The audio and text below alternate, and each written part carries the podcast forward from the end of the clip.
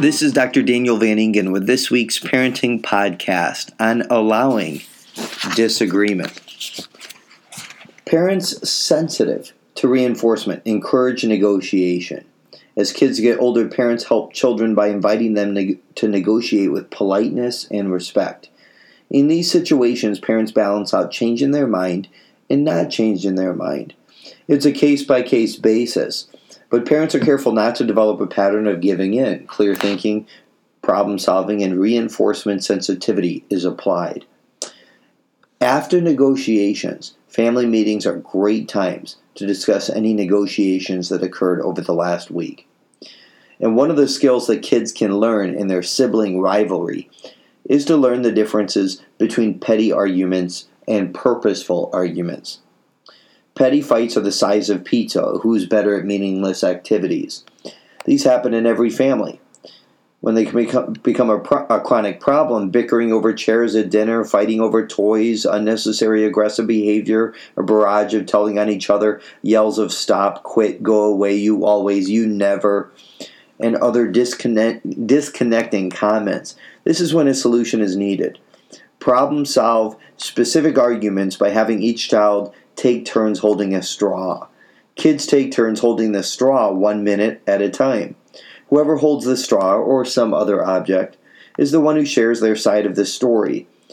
During conflict resolution, the kids learn to listen, clarify their side, agree to disagree, say I was wrong, express I appreciate your perspective, seek the truth in a problem, and be solution-oriented.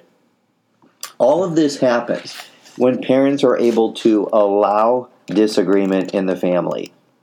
And I want to talk about 4 rules for allowing disagreement in the family. I mean, and for some of this is going to go against our reinforcement history. How many of us grew up in a family where you heard statements like, you are allowed to disagree? You know, and not many of us, right?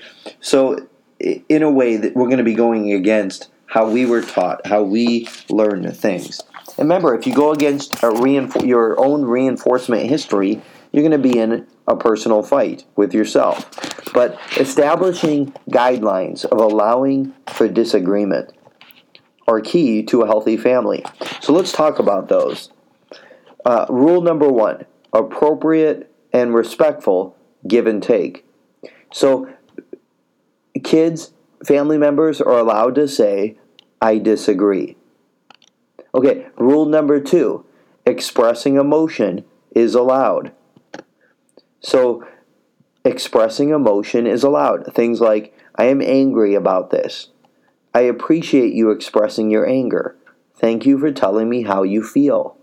So, if your child expresses how they feel, it's really important for you as the parent to say, I appreciate you expressing your anger. Thank you for telling me how you feel. So expressing emotion is allowed. Okay, here's rule number 3. Healthy families take time to discuss differences. So here we might say, we agree to disagree. Let's clarify the point of disagreement. So this is where parents can walk children through the specific disagreement. I disagree that there should be limits on my PS4. Okay, very good. So that's where the disagreement is. Let's talk about that. How many hours should kids play video games? And then hear what they have to say and continue to engage in conversation. Rule number 4. It is expected that directions are followed despite disagreement. So parents also have the right to change their view. So both of those are a part of Rule 4. So even if you disagree, it's expected for the child to still follow directions. But then also, parents can also change their mind. So those are the 4 rules of allowing disagreement. Number 1, appropriate and respectful give and take. I disagree. Rule number 2, expressing emotion is allowed. Rule number 3, healthy families take time to discuss differences. And rule number 4, it is expected that directions are followed despite disagreement. And then, of course, parents can also change their mind. They can have the right to change their view. Allowing for disagreement, a healthy aspect of healthy families. This is Dr. Daniel Van Ingen with this week's parenting podcast on allowing disagreement.